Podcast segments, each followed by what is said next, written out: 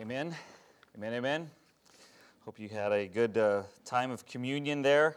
Just want to express my thanks to, uh, to Josh for that song and uh, his little talk. And uh, he had me at uh, tuck, tuck, tuck, tickle, tickle, tickle.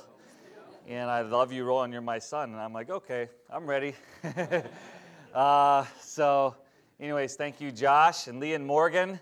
So good to hear from you and see you. There you are. I feel like I see you growing and maturing right before our very eyes. So proud of you. Morgan's going to make me cry. Can't look over there. Uh, so, anyways, just so proud of you and so proud of um, all that you're doing in Duluth. And I feel an overwhelming, I think, being with Caleb and Cassie uh, yesterday. And I feel an overwhelming sense of just pride and joy with our young people uh, in the church. To see you guys and the teens and to think about Caleb heading off to, uh, to college, to the campus ministry, and Grayson having been there, and Kinsey. So good to see you. Uh, um, and Lee and Morgan being there, and then Grayson here now, and the bond that we feel like we, with the, Duluth church, the depth of connection, and then all the Minneapolis people who are here. It's so good to see Allie back where she belongs. I don't know, did I say that out loud? Um, that's how I feel. Anyways, it's just my feelings, okay? Um, but, anyways, it's just so encouraging to see God work in such powerful ways. And, in uh, uh, one uh, a visitor came last week for the first time. She was an elderly lady, and she came up to me and she said, she said, the first thing I notice about this church, there's so many young people. And uh, I said, praise the Lord. She said, church after church I go to, it's just all gray-haired people, and it's super quiet, and, and uh, uh, etc. And I said, you know, God is, I believe, doing something special by His grace, amen, in our youth and in our campus and in all of us older people who are young at heart. Amen. But uh, um, we love you guys, and we're so proud of you, and um, just so excited about all that God is and will continue uh, to do. All righty. Um, you know, there's a special uh, person in the audience. We can turn our Bibles over to uh, the book of Acts, uh, chapter 1, actually. We're going to catch up. There's a special person in the audience that, uh, a special couple that I would like to give honor to. Uh, I was, um, when I became a, a disciple, I was super shy and timid, and I did not have any sense of self confidence or any sense that God could do anything uh, through me at all. And there was a man uh, who was a minister in the church of Minneapolis at that time who came along and said, I think that God could do something through you. And I said, I think you're crazy. Uh, but he persisted in his belief and inspired Christy and I actually to enter into training for the full time ministry. And the man, his name was Eric Mansfield, and the brother who reached out to and studied the Bible with Eric is actually here today. Uh, Mike Rawls, sitting right back here, Mike and Daphne, uh, and uh, I don't know, your daughter, I'm assuming. So, anyways, the Rawls are here. Uh, at, at NIU in DeKalb, uh, Eric told story after story about Mike Rawls. And so, Mike and Daphne, uh, heartfelt gratitude to you. We don't know each other very well, but I don't think I would be here without your walk with God and your faith. And we love you guys, Mike and Daphne our uh, elders in our sister church in Chicago. Um, and so they were they are close to the Ram, Clay and Cindy Ramage, who are here as well. And uh, uh, so we all know that Clay and Cindy are Cassie's mom and dad, but they were close when they lived in Chicago together. So they came up for the wedding and are here today. So, anyways, honor to you. We love and respect you as well as the Chicago church. We're so grateful uh, for all that you do, all that the Chicago Church does for all of the Midwest, all of the international fellowship of our churches, and um, you're a special part of that. So much honor and respect to you guys. Okay. Woo. got off the emotions out early. So now we just get into the Bible, all right? Acts chapter 1. So we're going through the book of Acts with our sermon series, and we're today we're to starting Acts chapter 8. But a significant movement of the Spirit is happening in Acts chapter 8 that I want to go back to Acts chapter 1, verse 8, and remind us really kind of the mission statement of the book of Acts is found here, uh, or purpose statement, or thesis statement, we'll see, or mission statement in a way of the church, is Acts chapter 1, verse 8.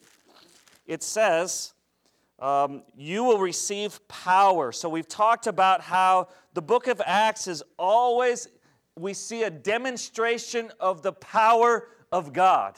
It's really not about the church, it's about God. Amen? It's about the Spirit of God filling the disciples with His power, His love, um, etc. So when you, you will receive power, when the Holy Spirit comes on you, and you will be my witnesses in Jerusalem and in all Judea and, and Samaria and to the ends of the earth.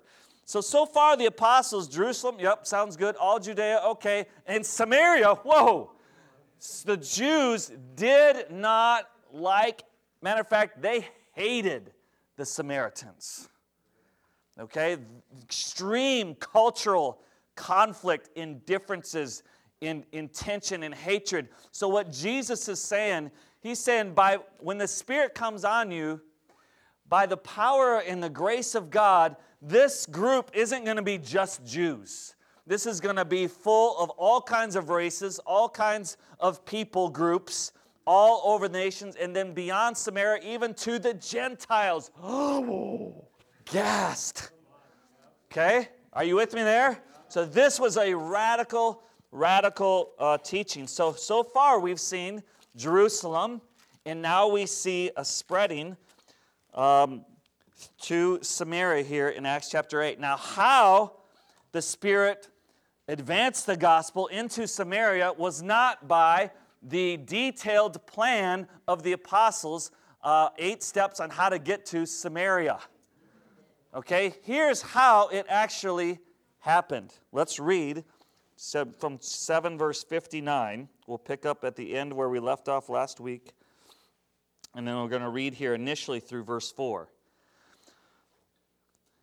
While they were stoning him, Stephen prayed, Lord Jesus, receive my spirit. Then he fell on his knees and cried out, Lord, do not hold this sin against them. When he said this, he fell asleep. And so, this is the first martyr, the first person who gave his life for Jesus, who was stoned for his faith. And his testimony was sealed by the testimony of his blood. See, we, it doesn't really matter what we talk about at church. What really matters is our, the depth of our commitment behind our beliefs. That's what's felt. That's what's seen. That's our voice. Now, it does matter what we say, but it matters a lot more who we are and therefore what we do. Are you with me there? So, who Stephen was, well, not just a bunch of words. Those, those words confounded the Jews. They had no answer for him. Who he, uh, uh, the impact of his message was in not that just that he died, but how he died. Full of grace and mercy toward those people who were themselves stoning him. I mean, someone says a cross word toward me, and I get all, right? And here Stephen is being stoned. Father, forgive them, just like Jesus. And it says, verse 1 And Saul was there, giving approval to his death. Saul is introduced by Luke into the narrative right here. Saul was there. Do we know? We know from later on that Saul was deeply impacted by Stephen and his message and his death and his heart and his spirit. We know Saul was now. Saul wasn't open yet, but that didn't mean he wasn't impacted deeply. Are, are you with me? So Saul was there giving approval to his death. On that day, a great persecution broke out against the church at Jerusalem, and all except the apostles were scattered throughout Judea and Samaria. Godly men buried Stephen and mourned deeply for him. But Saul began to destroy the church. Going from house to house, he dragged off men and women and put them in prison. Those who had been scattered preached the word wherever they went. So, so far, we have Stephen being killed. We have great mourning. We have Saul, who's this kind of, so far, he's just kind of like a madman, vehemently against wanting to destroy uh, the church. So, this is not looking good. This is not the plan the apostles drew up to get to Samaria. But, but in Satan will always attack. He will attack your faith. He will attack the church always, always, always. But the Spirit always comes through if we live by faith. The Spirit is more powerful than Satan, and he'll take dark, challenging, super hard circumstances in our lives and he will turn it upside down for the advancement of good the gospel, the kingdom of God. Isn't that encouraging? That gives me the peace that no matter what comes my way, we have a God who can turn it for the good. Amen and amen. Okay, so we see here the setting, setting the scene for Philip. So what's happening slowly is in the book of Acts is the apostles are gradually taking kind of a backstage and it's really ordinary disciples, empowered by the Spirit, who are stepping up to take the lead. So in Acts chapter 7, we see Stephen. Stephen was just a servant. Acts chapter 6, he was introduced. He's just a good disciple, a good hearted servant who loved his God and loved the Word of God. Amen. And then we see Philip here in Acts chapter 8 have an amazing impact in Samaria and uh, on the eunuch in and, therefore to Africa. And then Acts chapter 9, we see uh, Ananias study the Bible with, G- with Saul. Who's Ananias? We don't know who Ananias is. He's just a good old disciple. And, and this is the, the, what's happening. And later on in Acts 18, we see Priscilla and Aquila uh, uh, influence Apollos. And so the, the apostles are starting to kind of, and isn't that the cool thing? The gospel doesn't need, you don't need to be a full time preacher. Matter of fact, you're actually far more effective usually as just a, an ordinary, spirit filled, grateful disciple because your motives are less questioned. Oh, you just want to be part of your church. Well, of course I do. Why would I be doing this if I don't? Anyway, not the point. So, Philip here is steps up and has an amazing impact. Acts chapter 8, just like Stephen, Acts chapter 7. So here's here these verses are setting the scene for Philip. Number one, there's great persecution. Saul is out, set out to, to destroy or ravage. The Greek word is lumino. It means to affix a stigma to, to dishonor, to treat shamefully, to ravage or devastate or ruin. Saul was not passive in his intensity or his activity toward the church. He was intentionally, I want to destroy this. You know, uh, uh, it reminded me of uh, there was a group of, uh, of our sisters in, in, the, in the campus ministry a year, a few years ago, that were sitting in, around on campus and they were having what we call discipleship groups. And these discipleship groups, are times where we get together and we pray together. Amen? And we open the Bible and we respond to the Word of God together. And we encourage one another to follow Jesus, to repent of sin. Uh, we, we're, we're there for each other. We're kind of like an immediate family for one another to provide comfort and companionship. And and maybe there's a little bit of advice given, but it's, it's all centered around Jesus. Amen? So one of these groups was going on, and someone from another campus ministry came up and started yelling at these. I mean, some of them are here. Aren't, don't they look so sweet? How do you do this? Like that? Is that the, is that the latest? Oh, thank you. Okay. All right. anyways, uh, um, someone comes up to him, a guy comes up to him and starts yelling, Abomination! You're an abomination! Help me understand exactly what is an abomination about opening the Bible together and praying together and being open with our struggles and encouraging each other to repent. And so I heard about this, and I knew from which campus ministry this young man came. And so I called up the leader. Because, you know, I'm not, there's some of the, I'm not going to take this. Okay? That is not an abomination. Okay? So I called him, I was like, I was like, yo, friend, because he is my friend.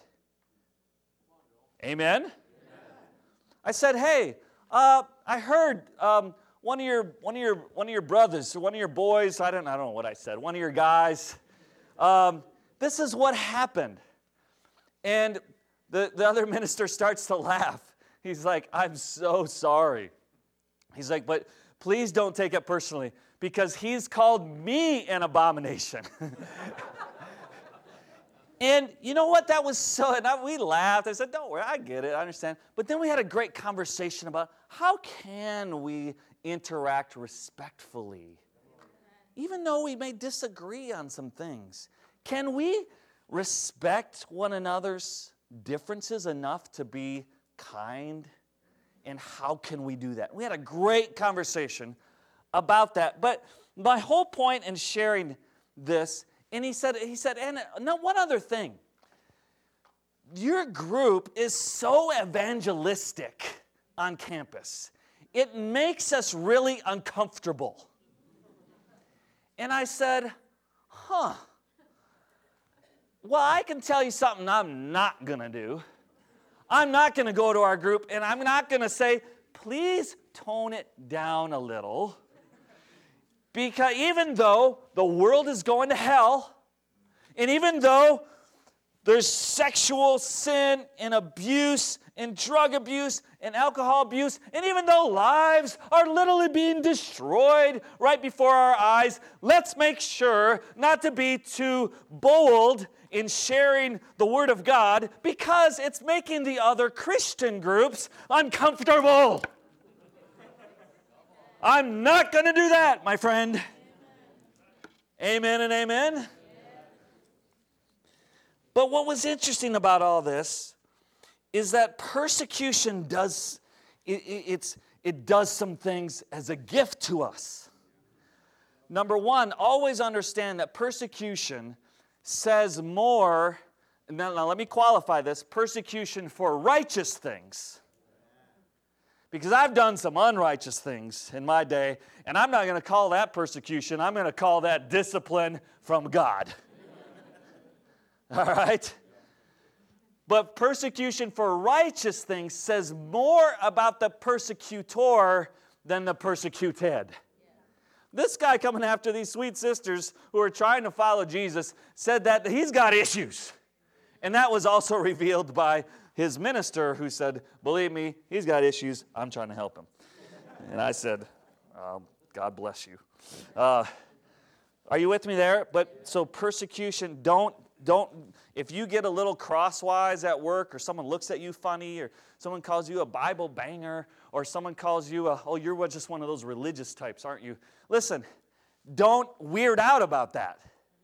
And don't change your life to make sure they're not too uncomfortable by who you are. Know that it says more about them and have compassion and love and kindness. Amen? And not, etc., etc. But persecution also is a gift to us because it refines our beliefs. What do we really believe? What am I willing to be called an abomination for? What am I willing to, to do or not do in the name of Jesus? What am ultimately I willing to die for? Are you with me there? Those questions are refining fires and they refine what does the Bible say? Who am I? As who is Jesus? What is a Christian? How do I become a Christian really? and not based off tradition or man's teachings. Persecution refines the persecuted's beliefs. And therefore, it is a gift. And by the power of the Spirit, this is what exactly happened. It says, Those who had been scattered preached the word wherever they went. Do you see? Oh, no, cowering in fear. Do we see this? Oh, I'm sorry, a little too radical. Oh, uh, do we see this drawing back into our shell? from the disciples. These aren't the apostles, guys. These are ordinary disciples. Do we see this drawing back in? We don't see it because that's not how the Spirit rules. Because it's the Spirit of God in every one of these disciples that's letting it loose. Amen? And so this is how the gospel advances into Samaria. So great persecution, great dispersion, and great proclamation. So here in chapter 8, we see the Bible say, like, like it says in verse 4, they preach the word. Now, preaching the word, a lot of times we get confused that preaching the word means what I'm doing right now. Hopefully, I am doing that right now. But it far it doesn't mean that necessarily. It far more means sharing the word of God to help others know Jesus. So more, it's much more what we do when we study the Bible with people one on one. That's what really more it, it's like. Does that make sense? And so we see a prime example in Acts chapter 8 with the eunuch, um, but we're going to talk about that next week, okay? Or the week after, whenever we get to it. Um, so, so but, but verse 4, verse 5, verse 12, verse 25, verse 35, and verse 40.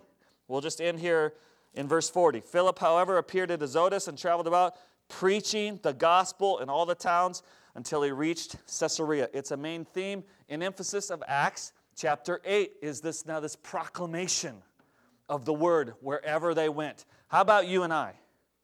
Are we sharing God wherever we go? In Memorial High School, are we sharing the word? Well, I don't know, maybe it doesn't need it. Catch up on the news. It does need it. Amen? In, in, in, college, in Duluth, in Minneapolis, in our workplace, in our neighborhood, in our own house, dads, are we sharing the Word of God with our children? Wherever we go, wherever we go, that's what the Spirit is constantly prompting us to. To bring good news, this is what it means to bring good news, to announce glad tidings to instruct men concerning the things that pertain to Christian salvation. This uh, effect, it's like it's, it's a ripple effect. It's, you know, we've all seen the, the rock that goes in the pond and it's ripple, ripple, ripple, right? This is what we see. Go ahead, could you show that uh, picture? I, I, skipped it earlier. Um, this is what we see um, um, starting in Jerusalem with Jesus, right? Pretty good splash. Okay? All of Jerusalem was filled with this teaching. And then Judea, and then Samaria. And then we have, as we go on into the book, all throughout the known world at that time. It's like a ripple. Now, here's the encouraging thing about the ripple effect I don't need to be the ripple that changes Rome. I just need to receive the energy and the force of the ripple, and I need to pass it on to the next water molecule. Does that make sense? I don't need to always travel land and sea, though we want to at times and we want to have a global vision. But I don't, Jesus like, hey, let's make sure to not forget our neighbors. So I just want to receive the gospel and I want to share the gospel. Amen? And as a church, we want to receive the gospel and we want to share the gospel in the city. And we want the Spirit to catapult us, whether it be to Duluth or La Crosse or Stevens Point or whatever. It's a catapulting uh, out of well trained um, disciples. Isn't that encouraging? Stott, John Stott, who uh, one of the commentaries of this of the book of Acts says this: effective evangelism becomes possible only when the church recovers both the biblical gospel and a joyful confidence in its truth, relevance, and power. Whether we like it or not, there's tons of churches that have not recovered the biblical gospel. Okay? And that's what we're attempting and hoping to do. But how about our confidence in its truth? How about uh, our confidence in its relevance for our world today? And how about our confidence, not in ours, but its power to change the world and bring good news? This is what we send Lee and Morgan and Kinsey. This is what we send with them. We send them with the gospel. We don't send them with our church. We send them with the gospel of Jesus. Amen? Amen. Okay. Boy, we got through four verses. All right. We're not going to get all the way, but we'll just stop when we need to stop. Verse 5 Philip went down to a city in Samaria and proclaimed the Christ there. When the crowds heard Philip and saw the miraculous signs he did, they all paid close attention to what he said. With shrieks, evil spirits came out of many, and many paralytics and cripples were healed. So there was great joy in that city. You have one man, one ordinary disciple, scattered through super hard times, but remaining faithful. And he goes into that, he's like, I'm going to hold back, I'm going to let it loose. I'm going to proclaim the gospel. And you, have, you see lives changed radically. And I love the great joy in the city.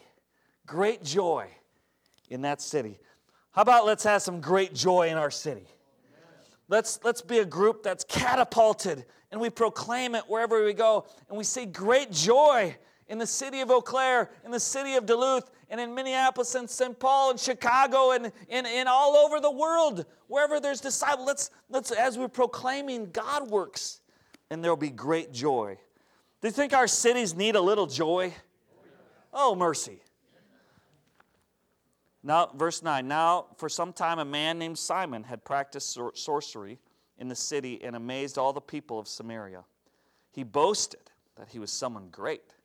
And all the people, both high and low, gave him their attention and exclaimed, This man is the divine power, known as the great power.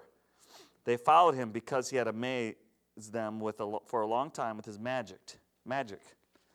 But when they believed Philip as he preached the good news of the kingdom of God and the name of Jesus Christ, they were baptized, both men and women. Simon himself believed and was baptized, and he followed Philip everywhere, astonished by the great signs and miracles he saw. See, I believe the world is aching for something to believe in. But the world is following their sports heroes and they're following their music worship idols and they're following their greed and their money. And, but when something comes along that's actually worth, that's actually truth, that's actually meaningful and thick and not shallow and surfacey, when something comes along that's worth it, we see people follow Jesus. So uh, um, I'm just going to finish with this. Here we see, number one, in this section, Christ is proclaimed. Christ is proclaimed the kingdom of Christ, Jesus, who he is, who he really is. If you've never really studied who Jesus really is, I would encourage you to grab one of the members here and say, hey, grab one of these booklets that we even have the illustrator here with us today, Mr. Sean Nimitz. Okay?